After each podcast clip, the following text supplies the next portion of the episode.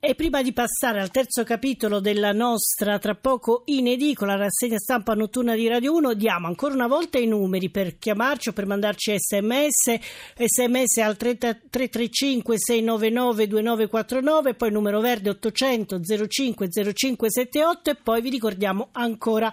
un altro numero perché vi ricordiamo che la RAI promu- promuove una nuova campagna in favore delle popolazioni colpite dal terremoto, lo slogan è ricominciamo dal alle scuole. Quindi chiediamo di aiutarci a ricostruire le scuole nelle zone terremotate del centro Italia donando 2 euro al numero solidale 45500. Basta un sms da telefono cellulare o una chiamata da telefono fisso. Ripeto ancora il numero 45500 per ricominciare dalle scuole per l'emergenza terremoto.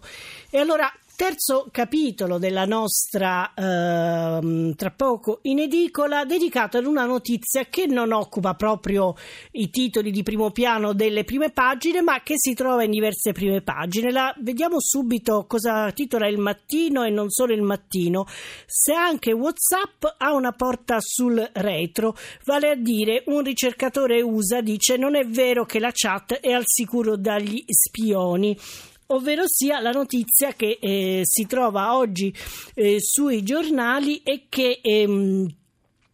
ehm, si parla di rischi di intrusioni, cioè di una falla nei messaggi criptati eh, per WhatsApp, che è lo strumento che chiunque abbia uno smartphone eh, utilizza in questi giorni. E, e, la notizia viene riproposta dal quotidiano inglese Guardian, secondo cui un ricercatore americano avrebbe scovato una backdoor di sicurezza, una porta segreta del software nella chat, chat che consentirebbe a Facebook, che è proprietaria della piattaforma, ma non soltanto a uh, Facebook, di intercettare e leggere i messaggi. Quindi questa notizia la ritroviamo anche sulle prime pagine e noi di questa notizia parliamo e chiediamo ad un avvocato esperto di cyber security e privacy che è Stefano Mele. Buonanotte Stefano Mele, avvocato ed esperto, ci illumini cosa possiamo fare per proteggere la nostra privacy, per evitare che eh, anche dei nostri dati importanti possano essere criptati. Beh, per quanto riguarda la scoperta, qualora ovviamente fosse confermata di una backdoor all'interno di WhatsApp, direi che l'unica maniera che abbiamo per proteggere la nostra privacy è non utilizzare WhatsApp, purtroppo. Eh, questo non significa che magari, ovviamente non significa che magari altri programmi uh, non hanno al loro interno delle backdoor. Um, siamo in attesa ovviamente di sapere la posizione ufficiale di Facebook che poi detiene, come lei ha detto, WhatsApp eh, per cercare di, di capire. Del resto questa non è nemmeno una notizia nuova, la storia dell'informatica è piena di software che avevano e che hanno probabilmente all'interno delle backdoor, quindi delle possibilità di accedere dall'esterno aggirando tutti i sistemi di sicurezza che sono messi per noi poveri mortali. È chiaro che da un punto di vista uh, legale non è un comportamento, ovviamente sempre quello confermato, eh, legittimo dell'azienda, potrebbe essere legittimo soltanto in determinati casi, come per esempio soltanto nel caso in cui questa backdoor possa essere utilizzata solo dalle forze dell'ordine, solo qualora autorizzate durante delle indagini, c'è tutta una serie di però eh, è chiaro che dobbiamo attendere, dobbiamo attendere e dobbiamo ricordarci che qualsiasi cosa noi facciamo con un oggetto informatico ormai può essere agevolmente, la cronaca ce ne parla recentemente sotto più punti, intercettato e magari addirittura manomesso.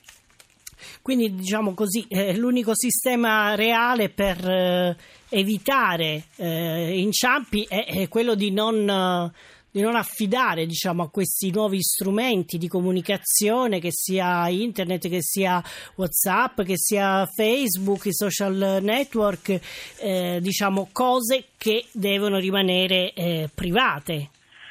Beh, in linea generale diciamo che la regola potrebbe essere questa. Ci sono dei software, per esempio, come per, ad esempio i cosiddetti software open source, per esempio. cioè sono dei software cui